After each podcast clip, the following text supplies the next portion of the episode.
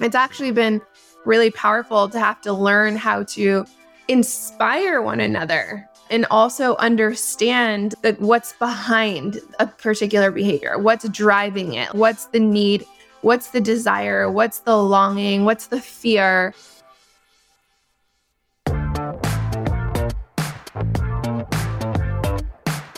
Hello and welcome to the BBXX podcast. Let's get intimate. I'm your host, Sasha Laurie, and I'm here to bring you content, conversations, insights, perspectives, and lessons learned that will bring you closer to a deeper appreciation for and relationship with yourself. I'm here to bring you conversations about sexuality, self awareness, self development, relationships, intimacy, exploration that will guide you on your journey to deeper self understanding. Our close relationships account for 70% of our happiness and 90% of our well being. So, better relationships really does mean a better life. I'm so happy to have you here with me. And as always, I'm right here next to you along for the ride on this wild, crazy, beautiful journey. Hello, I'm so excited to bring you another conversation with Adriana and Michael. We were originally supposed to just have one interview with the two of them together, and honestly, conversation was just way too interesting. If you haven't checked it out yet, go back, check out the first interview with the two of them together, where we explore desires, fears, and boundaries in relationships.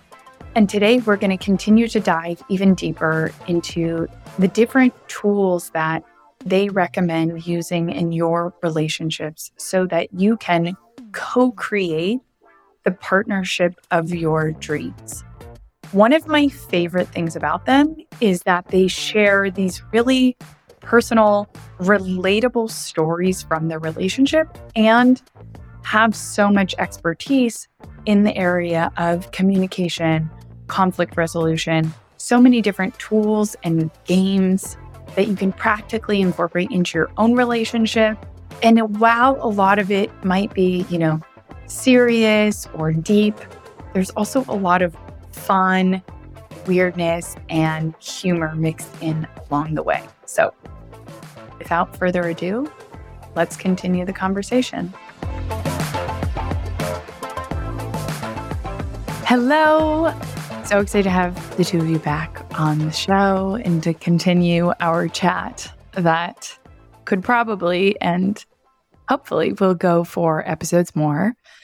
But excited to dive into some of the more nitty gritty obstacles, tips, tactics, practical, actionable stuff today, and to hear about some of the more difficult times in your relationship. So let's just get straight into it. let's do it.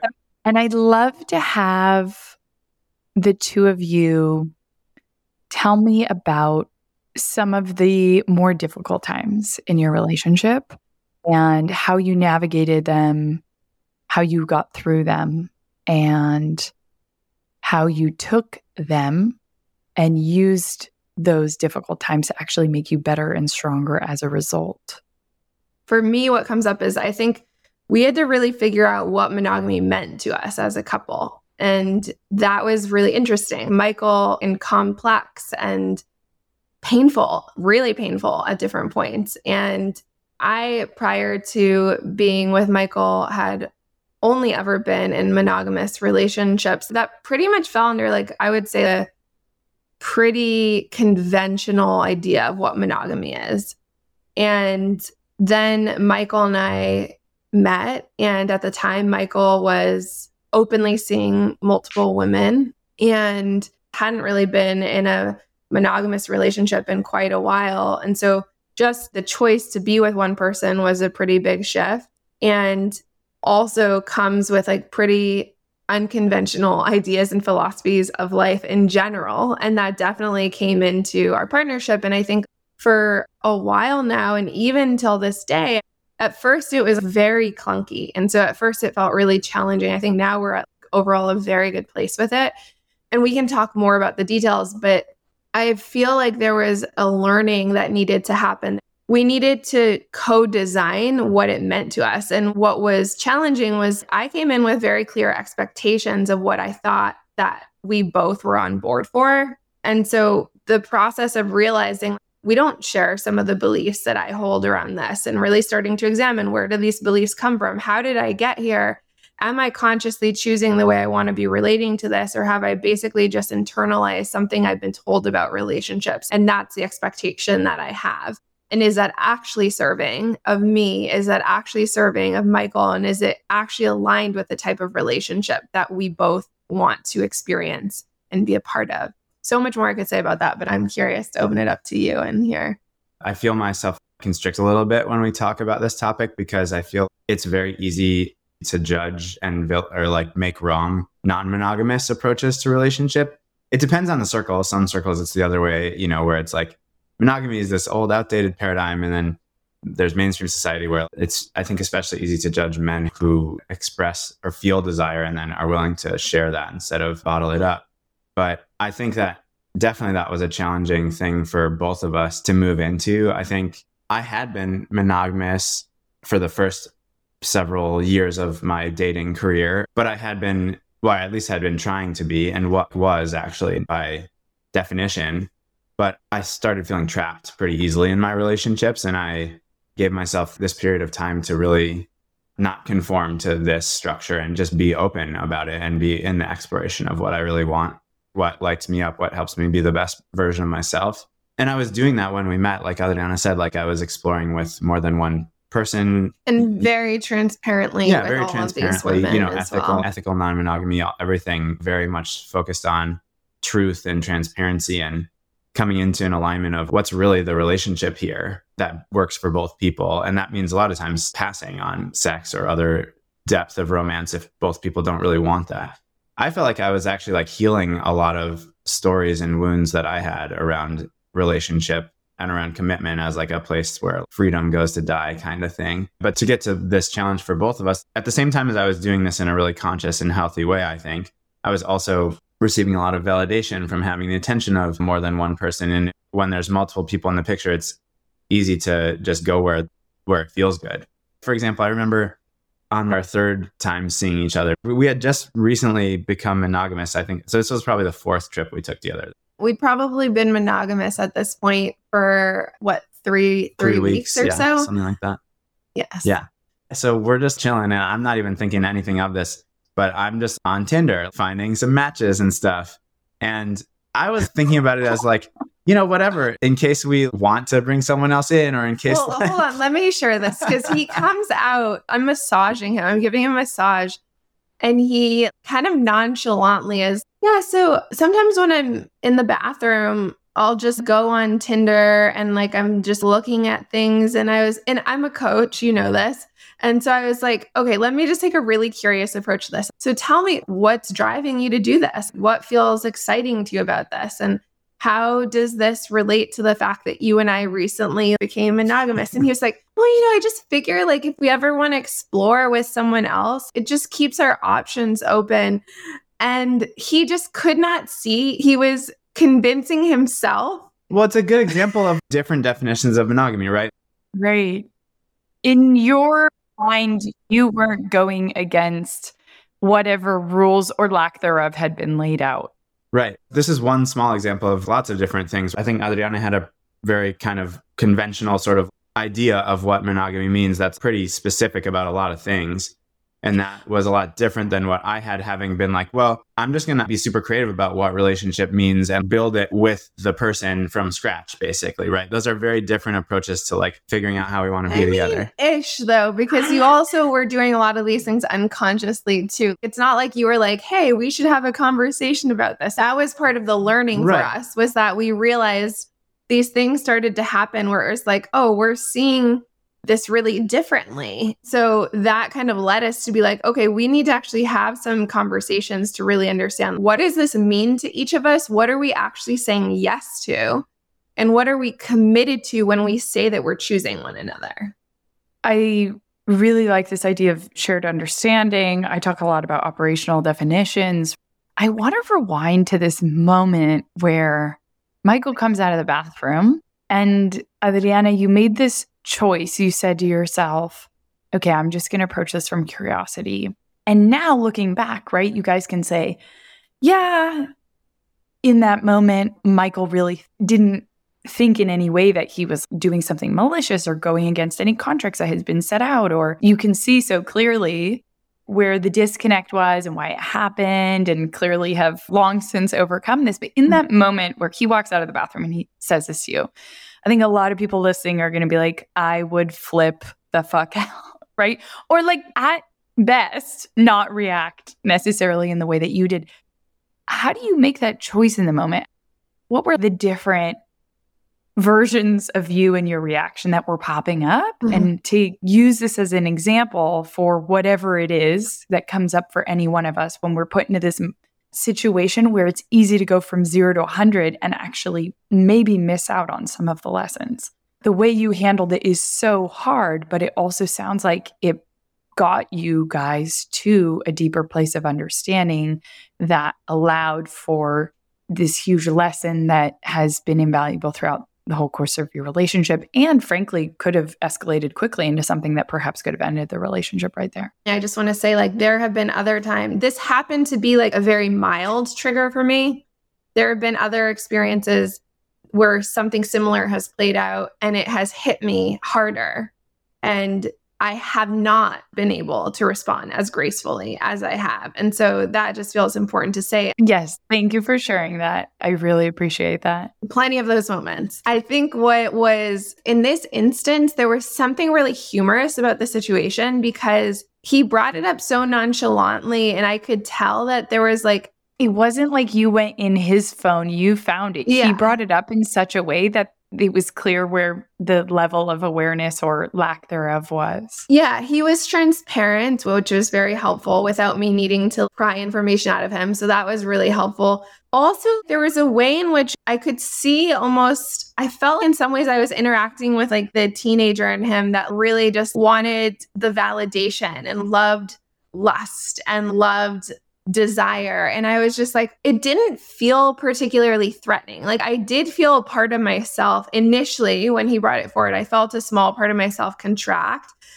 But I also recognized that we were still learning each other. I mean, I know Michael a lot now, four years into our relationship. We know each other so much more than we did at this stage in the relationship.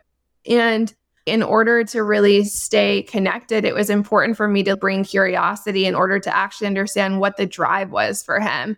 So that was really my biggest motivation was to say, where is this coming from? What is he actually longing for?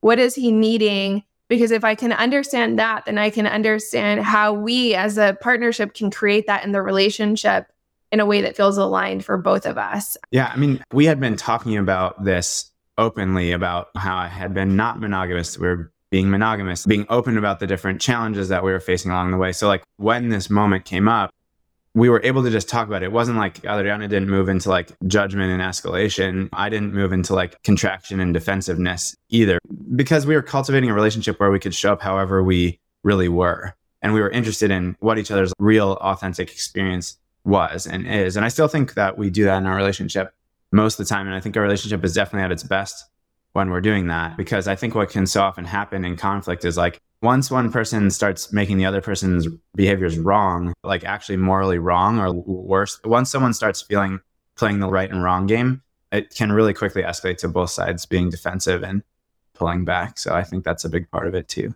This would actually be a really interesting place to go because we were realizing that some of the places where conflict has not resolved quickly in our partnership is where one of us has taken a moralistic stance and almost unconsciously kind of minimize someone's character in ways that actually can lead to like guilt or can lead to so many other things that we can talk about. But there's one thing that I wanted to go back to saying about that particular instance that I think was actually really useful in terms of not leading to the defensiveness is that to be clear, I was not interested in Michael being on Tinder. That was not something that I was available for or open to in terms of where we were. And rather than being like, I can't believe you would do that. How dare you? You conniving, whatever. Some of the questions I asked included things like, how do you feel like the decision to do that or putting your energy into Tinder is going to support us in deepening our relationship? And I asked a series of questions that actually led him to realize that that actually wasn't where he wanted to put his energy. And I could have just been like, that's not cool. I don't want you doing that. But it's a very different energy to have him actually come to the realization himself. It's not in service to the relationship right now for me to be engaging in this behavior. And so, I mean, I'd be curious to hear you speak to that. But I felt like that shifted the energy of how the conversation could have gone. I mean, I'm terrible with people telling me what to do. We both are. So it's definitely always a, a, matter of helping me see that it's actually more aligned to act in a certain way than it is to restrict me from doing things because that just doesn't work for my for me. One of Michael's number one values is freedom. And so if I try and tell him what to do, it's a dog who just collapses their body and is refusing to move. They're like digging their heels in, like, no. Well, I've tried because I know how that path leads me and it shuts me down. I lose passion, I lose energy. If I feel like I'm in a relationship where I'm just being controlled, it just makes me resent the other person.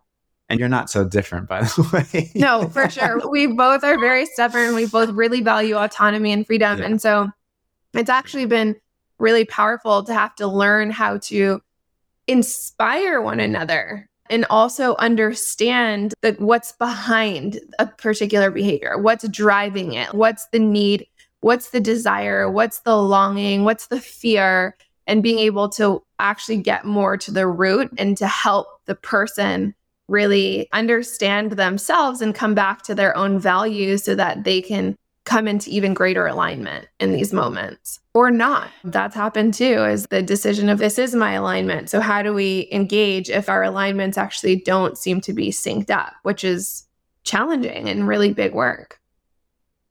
I love this idea of shared understanding. And what you were saying at the end there really has to do with something I wrote down, which is we so often look at the what of what happened versus kind of the why. So thinking about the what versus the why. And that why is some of the things that you just mentioned of what is the desire? What is the fear? What is the hope? And when we choose to just focus on the what happened rather than all of the things that have to do with the why behind it, then we miss out on opportunities for learning. I really loved the comment about not making the other person wrong. And in terms of helping people figure out how they can have sort of fruitful conflict, like this, how much of it would you say is done outside of that moment, right? Shared understanding, clarifying boundaries, desires, fears, boundaries, all of that. And how much of it is kind of in the moment? And what is it that people can do outside of that moment and then in the moment to try and get to the point where they're able to have conflict in a healthy way? This we actually get comments from a lot of couple friends that they love when we get in conflict. Like we're both pretty willing to just go there in front of obviously we're on a podcast doing that, but just in general. So we get that comment a lot. Wow, you two are great at fighting. And it's kind of funny, but it's actually, I think, a superpower of ours that actually started from the beginning. And I think a ton of it has to do with outside of that moment.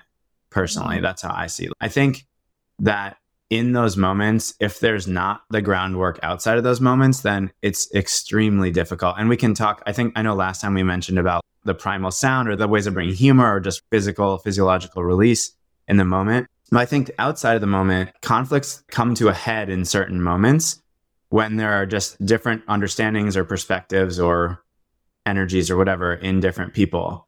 Adriana has this energy of integrity and really being very committed wanting agreements to be upheld to the T, which is beautiful. I have this value of flow and really adaptability and really wanting to like go with what's happening in the moment. Those are each amazing qualities that make us each of us who we are. What can happen is in moments, those can quite obviously come into conflict because I might want to do something differently than what we had previously talked about based on what's happening. And that can lead to a disagreement and conflict. So those moments are like where those two things come to a head. But if we can ahead of time talk about that and honor one another, if I can really recognize how amazing it is to be with a partner who has such deep integrity, who, when she says something, I can trust it a thousand percent and all that, that's such an amazing quality. And if she can recognize that my spontaneity and playfulness and flow and attunement to the moment are such a gift to help bring her into the moment, and we can actually talk about that when we're not triggered and actually recognize that there's these different ways of being that make us so dynamic together and make our relationship great. Then when those moments come up, we have this appreciation and shared understanding so that if we start to go down the trigger path, maybe we want to hash it out and be in the conflict. That's fine. But we're still holding this overall recognition that we're better together or that this is who the other person is. And I think that's just one example of outside of the moments of conflict, it's maybe not preventing the conflict, but it's actually setting up for the conflict to happen in a productive way rather than a destructive way. So I really think taking the time to be aware of the differences that people have and instead of I think many couples avoid talking about the things that seem hard or seem different because we don't want to feel like we don't work, we're not compatible, or we don't want to feel like, you know, there's something wrong with our relationship. But in avoiding it, we make it all shadowy and it comes out and surprises us. Whereas if we create the space to talk about these things ahead of time, then when that happens, we can hold it in a much more productive way. Part of what I'm hearing and what you're saying is those things, those understandings actually help give the benefit of the doubt and be generous with one another when we're able to show up in that way. And th- I think the more that individuals who are in an intimate relationship with one another know one another, like vulnerably know one another, like know, have taken the time to really understand the root of different triggers that exist in our lives, right? Different fears that we have or different needs that one another have, then the, in the moment when conflict arises, it becomes a lot easier to actually see what's behind. So, for example, if anyone's more moody in the relationship, it's me. That's it's just part of my work in the world. Like, I think you and I talked about this maybe a little bit, Sasha, but like, I'm like feeling grief and anger and every now and then Michael will just get really grumpy. And I call him, first of all, his grumpiness, I has a name. I call him Mr. G for Mr. Grump. And so I'll be like, oh, hi, Mr. G. And the thing is, it's pretty consistently when I would say like 80% of the times when Mr. G is present, it's because Michael isn't feeling as connected to me as he wants to. And so I can either get poked by his grumpiness and like go into my own grumpiness or get reactive to it. Or in the moments and when I'm able to be like, oh, sweetheart, are you needing some attention? Like, do we need to carve out some time for us to go and play in the bedroom? Or do we need to sync up? Let me drop in deep presence with you and just make sure that you really feel my love right now in the moments when I can respond that way, rather than a conflict emerging, it actually becomes an opportunity for us to sync up even more deeply. But it's me understanding that he has a deep need for connection and intimacy. And if to, and like that some of the ways that it can show up are X, Y, and Z. There's so many different ways that we can do this for each other as partners. But if we don't take the time to really understand what someone's deeper needs, fears, and longings are, how people act up or act their behaviors come out sideways when they're not having those things met then it's really easy to just get triggered and go into and like for things to escalate quickly. Right and so seeing that it's almost not irrelevant but of little importance how things start and almost the why but it's the reaction and the ability to dissolve rather than escalate because as soon as it starts to escalate then it can spiral out and that's the real problem is the reaction to it, not necessarily the behavior or the feeling or the action or whatever it is. In most cases, absolutely. Yeah. Michael, when you said your guys' ability to be able to carve out space for shared understanding, and this question is for both of you, obviously, again, trying to get as practical as mm-hmm. possible. What does that look like? What are some of the questions? Adriana, you mentioned one of Michael's number one values is freedom. And so I was curious is that something that you just know about him, or rather, you guys have sat down and talked about what your values are? Well, so to get to the practical application of creating space. So actually this is a perfect time to ask because this weekend we're doing what we call M&A weekends, which is for Michael and Adriana weekends, where we set everything else aside for a weekend and just have space together and we always go into that intentionally. So like we've actually been connecting this week and recognizing that it's been a little while since we've had enough space to. Adriana was sharing that she wasn't feeling as emotionally connected lately, so we were like, "Oh, we haven't done an M and A weekend for too long, so let's do that." So it's not a rigid format, but we always start by checking in about what would be the most meaningful for us to connect about this weekend.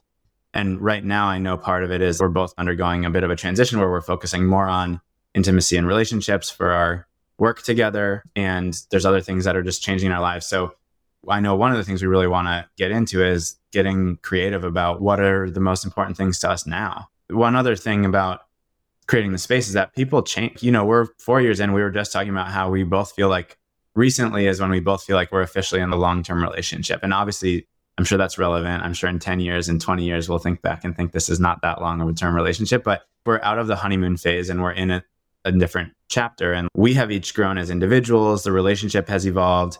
And yet, in some ways, I think we're still seeing each other and seeing the relationship through lenses that are outdated. So, one of these things with these weekends is to really connect in the present moment and to like ask what's most important to us now? What are we yearning for the most in our relationship?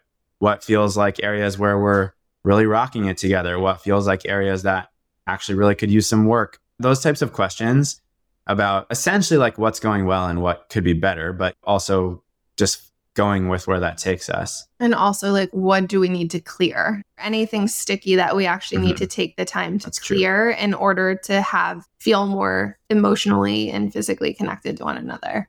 Yeah, these weekends are always a bit of a journey. Actually, at the start, usually there's a Usually I clearing. cry for the first few hours. There's some crying for hours. I don't know about that. But there's some. The first few days, I'm just sobbing. Well, knowing Adriana, that can I happen. am a crier. But so. usually in a good way. Usually yeah. the tears are a sign of things going really well, actually. Yeah. But anyway, yeah, there's a period of time where we kind of just need to like sync up and like whatever has accumulated in the relationship that has gone unaddressed or some resentments that one of us might be holding or something that happened that we didn't get to fully work through or something feels like that kind of is the first block of time. Maybe it's an hour, maybe it's three hours, maybe it's really short, depending. And then after that is usually when we open up to them more like, okay, well, where do we want to go from here? But it's really important to have space to like sync up first and clear whatever's in the way. And then from there to get to those questions of how do we create the lives we want together. Well, and I just want to say the reason why it's important to do the clearing from our perspective is if we don't do the clearing, then we're just carrying that into whatever we're doing next. And if the aim is to actually create more intimacy and we're not actually addressing any whether it's small or big elephants in the room, then it's actually inhibiting our ability to actually tap into the type of depth and love and intimacy that we both want to experience. And so it feels really important that we do that. I've kind of been thinking of this as we've been talking as bringing to the table a conflict resolution toolkit where people can practice some of these things, try them out. Maybe the first time it's one night, right? Not a weekend, but taking some of these things and putting them into action. And so I really love this idea of the practical examples that you're giving. Maybe one morning, because I think one thing we've found is that the evenings are the worst times to have these conversations because it's so important to be fresh and full of energy. Otherwise, they can actually get worse. So we actually have a rule where if it's after 10, I think we just after nine. after nine, whatever, after eight even, but after nine, it's we just cut it and talk about it in the morning because for us anyway, we're not night owls. We get we have less brain power at that time. That's also important. Right. That reminds me of the expression of don't go to bed angry. And there's been a lot of mixed thought about that because also, if you let things sit, sometimes they get worse, but also sometimes they just disappear. Sometimes you can be really upset about something, and two minutes later, let alone two hours later, two weeks later, it has just doesn't matter at all or is almost laughable. So, perfect. Mornings, good to know. One thing I did want to mention is that the weekend and establishing up front kind of what the purpose of it is and what the goals are really sounds like a shared understanding even for the creation process of the shared understanding and again the why behind it. Because some of these questions which were what's not going well right? If somebody were just to bring it up without context can easily lead to conflict or could escalate. But when it's brought up through the lens and with the why of the why is to deepen our connection, to resolve this, to get on the same page, then all of a sudden it lands totally differently when there's that alignment on the why. And the same thing on the surface can register totally differently. So, Michael, when you said that actually tears usually mean things are going well, because otherwise, uh, Adriana could break down into tears, you could panic, it could escalate, but actually, you have that sense and that knowing that it's going well. So your reaction is totally different as a result. Yeah, there's another thing that I think we don't do as much now, but we were doing a lot the first couple years of our relationship that I think also was really helpful on a monthly basis. And that was we would take time to step back and kind of reassess different categories of our relationship. We would do it individually first, and then we would actually have a conversation about it the wheel that's often used in coaching, thinking about, but for relationship, thinking about, okay, on a scale of one to 10, how would we rank how we're feeling about our sex life? How would we rank how we're feeling about our finances, about our home, about our social life, our social about our life. personal growth and development? about our spiritual connection with one another. And we basically decided what are the things that are important for us as a partnership to be checking in about because they could be different for different partnerships. But that was a really great way to kind of see how are we feeling? How are we still in love? Are we still choosing each other? And if we're underneath an eight in any of these categories, it's like, I mean, if we're not at a 10, even what's needed to move us towards this space together because we want to be living at a 10 in every single one of these areas. We're not going for a mediocre relationship. We're going for an extraordinary relationship. And so like taking the time to slow down and check in is really essential. And even going back to these weekends that Michael was talking about, something that for both, whether it's the wheel conversation or whether it's the weekend, it does require of us that we take the time to actually reflect ahead of time. And I think a mistake a lot of people can make is they're like, okay, yeah, let's talk about our relationship. And no one has taken the time to think about it. And so it's like people are much less likely to be able to articulate skillfully in a way that's like kind, loving, but truthful. And or aren't actually able to tap into the subtleties of things that could be better. I mean, when we've been really busy, sometimes it's taken me a couple months to realize oh, there's this subtle resentment or this subtle contraction that I've been feeling in the relationship. But because I hadn't given myself the time to actually like be like, what is this? What's here? Then I couldn't even vocalize it to him. And so I, I think that's really important when it comes to these types of conversations and this preparation work as well.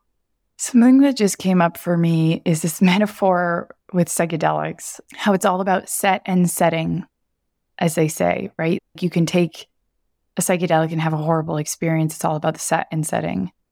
And it seems the same way with these conversations. If you have the right set and setting, they can be so powerful. If you if they come up as a surprise or if you haven't equipped yourself correctly or haven't laid out guidelines or gotten on the same page with the why, then it can easily go wrong. But when you set yourself up for success with the set and setting, it it's really the key to deeper connection. And how much of it has to do with having things spoken. It sounds like you guys don't leave much room for assumptions in the relationship. And probably a lot of relationships operate. There was a smile there. Well, I, yeah, I have a story. I'm sure they're still made. But I heard something interesting the other day where somebody was talking about sex and like, have you ever asked your partner what they actually like. And I'm sure most people who have been in a long term relationship would say, like, of course, I know what turns my partner on because I'm sure you do. And have you ever actually asked them? And how much more could there potentially be to the story, or things that you don't know, or things that they don't even know because maybe they've never been asked? And so, this art of having things be known and spoken and of course, it's limitless and we're always changing too. So the answer to certain questions might change, but it does seem a lot of it is taking the things and the feelings and the assumptions we have within us and trying to put it in this kind of shared space between us. And through that comes the connection through that space and the energy and the clarity. 100%. I think we're smiling because we do that really intentionally, like really try to get everything out. There's a story actually about another time that we experienced conflict that I think is a pivotal moment for us in that area. So, and this actually happened during an M&A weekend, but uh, a while ago. But another really challenging conflict we had near the start was that Adriana had been in a long-term kind of off and on relationship with a previous partner and there was still some codependency stuff there and the way that that came out really scared me and got me really triggered and kind of yeah just scared that she was still in love with this other person or that there was something that was like in the way of us fully being able to have the relationship we want and we were fighting about it a lot and it was really challenging for us for a couple months and i remember we had we had one m&a weekend where we had been just kind of in a tough spot together. And the first day or so of it, we went out to the park, we went on a walk, which is always nice sometimes to get out in the sunshine too. But, and we just were really vulnerable about what we were experiencing about it. And it came forward that there were some things that Adriana was feeling, and you can obviously share, add to the story, but feeling or thinking that she didn't feel safe to share with me because she in the past had felt if she spoke her whole truth, she'd get punished, like the other person would pull back or she'd get punished for it in some way. And yeah, I realized that. And I was really clear that I wanted the whole truth, even if it was going to hurt. I just wanted to know because it was so much worse for me to be like trying to think about what was going on than just actually knowing what was going on. So, through saying that consistently, she decided to share the truth of the situation with me, which was way less bad, way less scary or whatever for me than I thought it would be. And was just, yeah, a lot less of a big deal than I had been making it. But the thing that I really want to share is in that moment when she shared that, it was still a hard thing to hear. But I was more focused on the fact that she told the truth than on the fact that that particular truth hurt. I remember this story. This came up in our conversation. Oh, did it? Okay. it might have. I don't remember what came it might have been on, a different one, but I think it came it up in our one-on-one. Yeah, exactly. Yes. Yeah, yeah, yeah. Yes.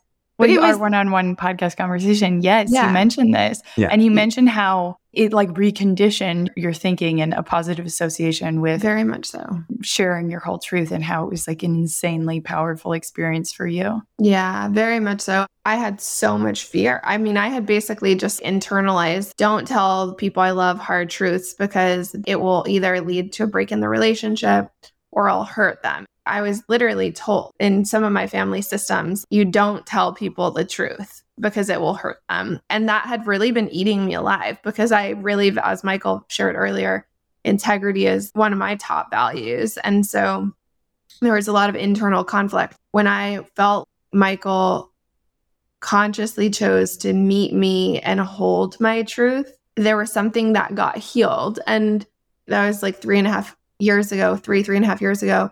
Now, like I engage in sensitive conversations with people all the time. And it's I it, really shifted the trajectory of my life in like a really significant way as it relates to being able to speak honestly and truthfully in a way that is intended to be of service to a relationship. So yeah, it was really powerful.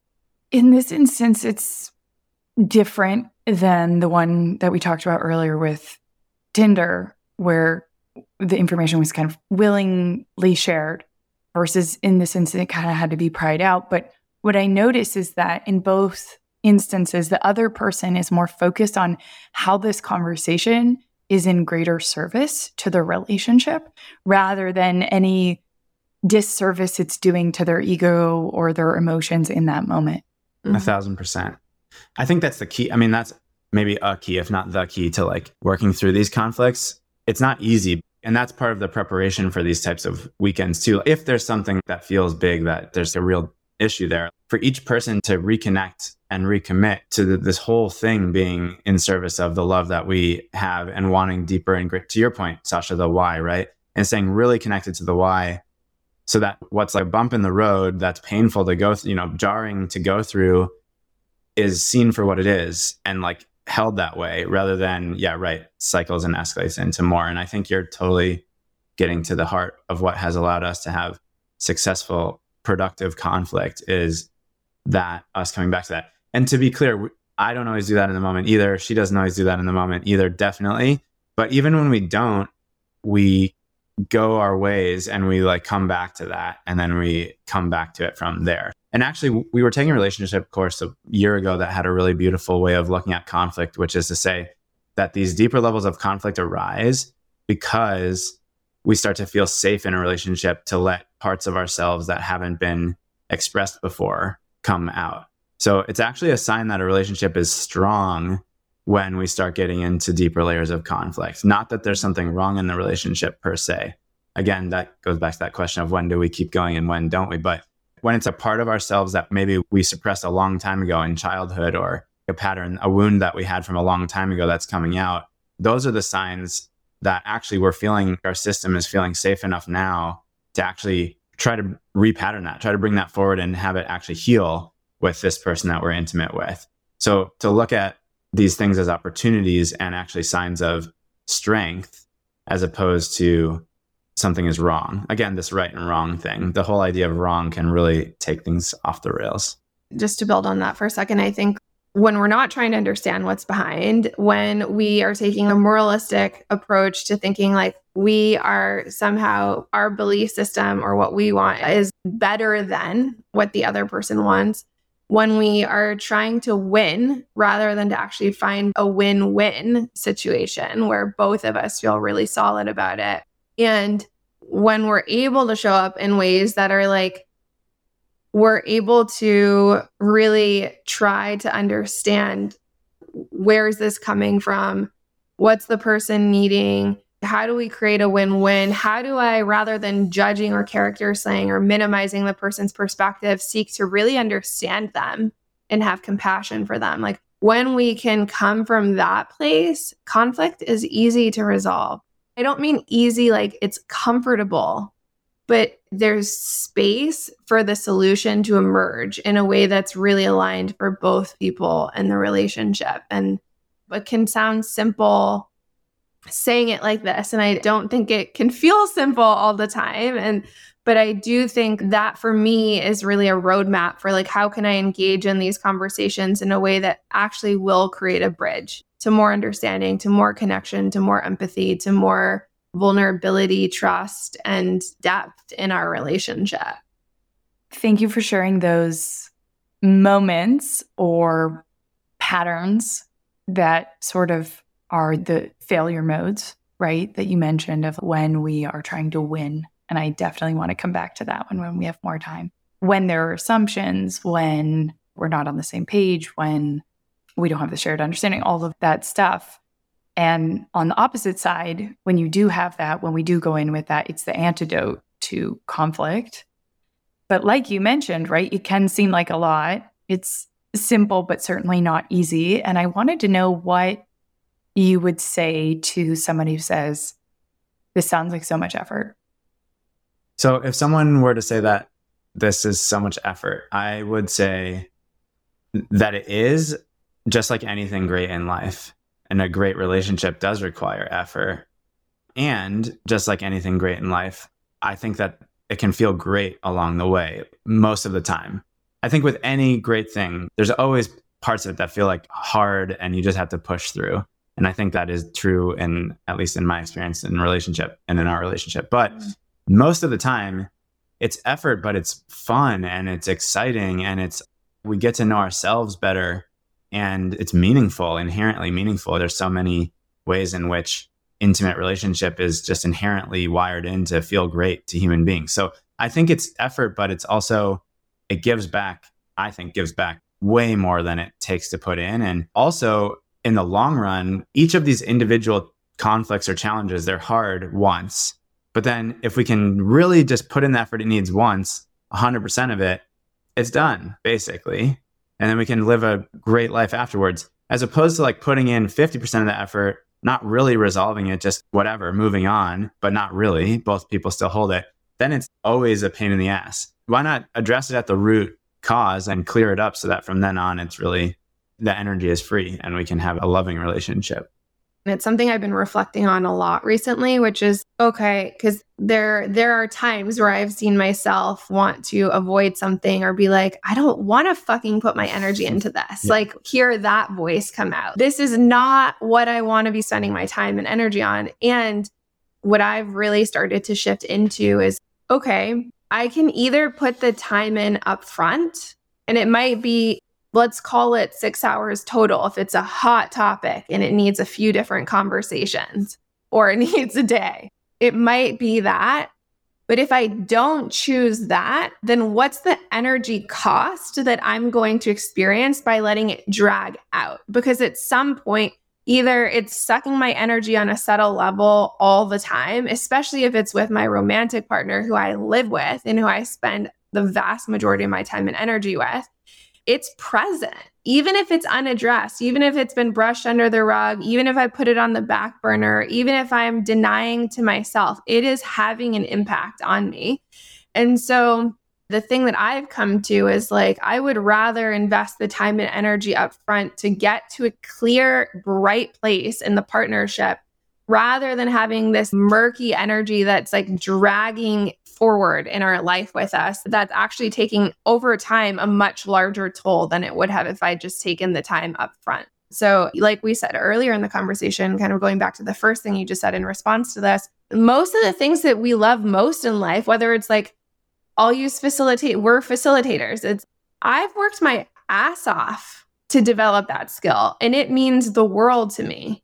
How can I expect anything different from if I'm choosing to have an extraordinary relationship, that doesn't just happen. We have to create that for ourselves and for each other. And unfortunately, there aren't a lot of models of that, but I do think it's 100% possible, but it requires our willingness to actually invest the time and energy to make that possible and make that a reality. The last thing, one more thing to add on this, just to keep building, because I think most people know the feeling of when you first meet someone and you're just falling in love and you're just everything is exciting, right? The first month or two months or whatever it is. How many times during that are you like, ah, it's too much energy? Fuck that. Nobody says that. Nobody even needs to sleep during that time. You just are like lit up by the energy of love. And that capacity for that doesn't actually go away. It's just that at the very start, it's really easy because everything is new and it's all these chemicals that are happening. But the capacity to have that level of energy is still there. Yes, it takes effort, but that's where it's like the give back to like be in that state a lot of the time with your partner. Yeah, it just feels way more worth it than the effort that it takes. Yeah, big thing that came up is really cost versus investment. And if people are looking at this as a cost of like, oh my God, I don't have six hours right now to think about this, to do this. And life is busy, life is crazy. We don't have enough time and energy as it is. It's very easy to say, I don't have six hours to workshop this right now. But seeing it one as an investment that has compounded growth, compounded value that will come back to you, and actually viewing it as a much bigger cost not to invest that time and energy now, because that will be the cost that gets compounded as a result instead of the investment. Yeah. Love that. One thing that feels that I want to say to that that feels important is there's a huge difference between saying I am opting into making this investment because I'm committed to the bigger picture, the bigger outcome that I'm working towards versus uh, fine, I'll take the six hours because that's clearly what it needs. Because I've done that before. I am guilty of doing that. It, I love all your disclaimers so much. Because it Thank feels, you. Thank you. Because I'm yes. tracking myself in those integrity. Things. You're like, I need to be in integrity when I tell people. Yeah. Be, well, because I have been guilty of that. I've gone into conversations where I was like, fine, I'll do this just to get to the other side of it. It does not go well. And the thing is, it's like, I need the sincerity and the genuine time. So it's like I'm wasting my time and the other person's time if I'm not showing up with an open heart and genuine willingness to engage. We have to do our own work. If there's a part of us that's dragging our feet, we need to make sure we're clear and bright internally when we go into the conversation. It doesn't mean that we're all love and peace, but it's like I'm committed to getting through this together. This is actually, I think, a great way to address that question of like, when is it worth continuing what challenges are a sign that we should actually separate from the partner or what challenges are a sign that actually we want to keep are just a natural part of going deeper with someone? So i would say sasha based on this framework that you just gave of cost and investment which i really love i think when we invest in the relationship when we give it truly our all we're really there we're really present and we truly want to create the relationship. We're not dragging our feet to all those things that adriana just shared. When we do that we do need to see some return on that investment. And it may not be in one day, it may not even be in one week, but if we're talking about one month of really pursuing that and giving our investment and consistently coming back to it, and our partner is not willing to make the same investment, or maybe even they are, but it's just literally something's not working, it's not a good fit. That's to me one I would see as a sign to start to actually ask and pull back and say, like, okay, is this the right person for me? But I think so many people don't take the time to really give it their 100% investment first because they're feeling hurt and resentful and they're like well if you're not going to try i'm not going to try or if you're going to do this to me i'm going to do this to you or i had this issue in my childhood and now anyone now i don't have any trust so as soon as one person does something i'm out or whatever. Like i think that often gets in the way of people truly making that investment to really see. So just to bottom line that i think it's if we're willing to 100% make this investment to work on the relationship and we see we should see progress pretty quickly if the other person is also willing to. And if we're not seeing that progress, that's to me where it's a sign to say, okay, is there something else? And it may not mean the relationship needs to end. Maybe there's professional help that's needed, a therapist or someone else who can help work through something. But yeah, I think that's how I might approach that question to circle back. Another thing that came up while you were talking to that metaphor, if we were to just really go deep on this metaphor, is that with investment, you can make a one time big investment up front and it actually might really pay off later on. And you can kind of go all in on one thing. Another strategy is investing little by little consistently, maybe even diversifying your portfolio. And what happens, right, if we make this big investment and then soon after there's volatility in the market, then we're really going to feel it versus when we're making consistent investments, it's not going to be as volatile. We're not going to feel those valleys as much. And because we know that we're going to continue to be consistent, continue to invest, we're also not as worried in terms of going into catastrophizing the outcome and jumping to those conclusions. It builds that trust with ourselves. I think it was your and I's conversation, Michael, where we talked about trust and confidence, right? So if we have that trust that we will figure it out, we are learning, we are growing, can look at that learning curve or that investment curve. And it might not be where we thought it would be or hope, but we can see it's going in the right direction and have that trust in ourselves. Not only that we're on the right path, but also that even when newer, maybe more difficult things come our way, we will be able to figure it out and work mm-hmm. together to do mm-hmm. so. Mm-hmm. Absolutely. In our experience, the ongoing investment so in that in the health of the relationship in the passion of the relationship in the like deep connection of it and the proactivity. The word that keeps coming to me in this is like proactivity versus reactivity. Like when we're at our best we're very proactive. We're talking about things before they become full-blown conflict. We're dreaming into what we want in our relationship. We're really making the space to create together create our our lives together.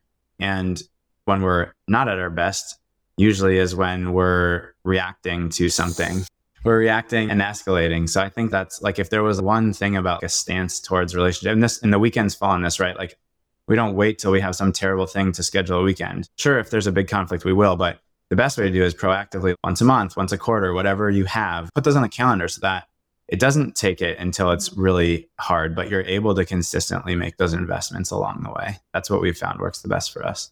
Well, thank you so much for sharing all these tools that kind of helping people create and build their own toolkit for an extraordinary relationship.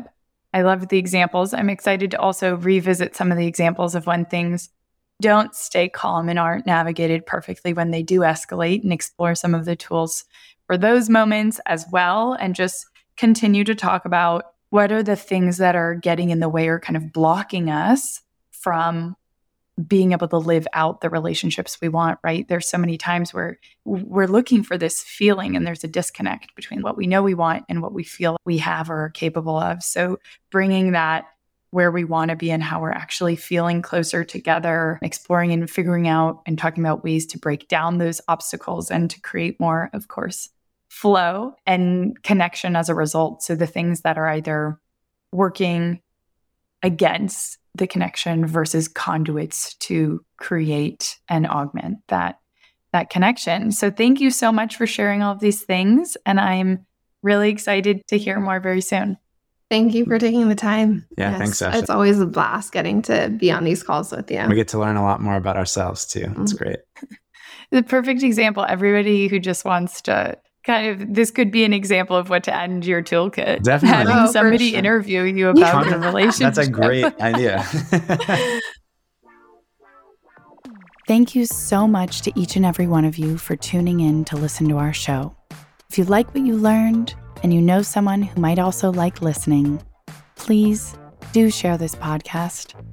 You can also feel free to reach out to us anytime if you'd like to submit questions, requests for experts to have on the show, or if you'd like to share your positive feedback or constructive criticism. We'd love to hear what you think. It's the only way we can learn and grow along with you. Be sure to check out our website, follow us on Instagram at bbxx.world, and subscribe to the book club newsletter, where we send out even more resources to help you dive even deeper to the topics that we bring to you on the show. Once again, we encourage you to take what we discuss on this show and apply it in your everyday life. Because remember, better relationships equals better life.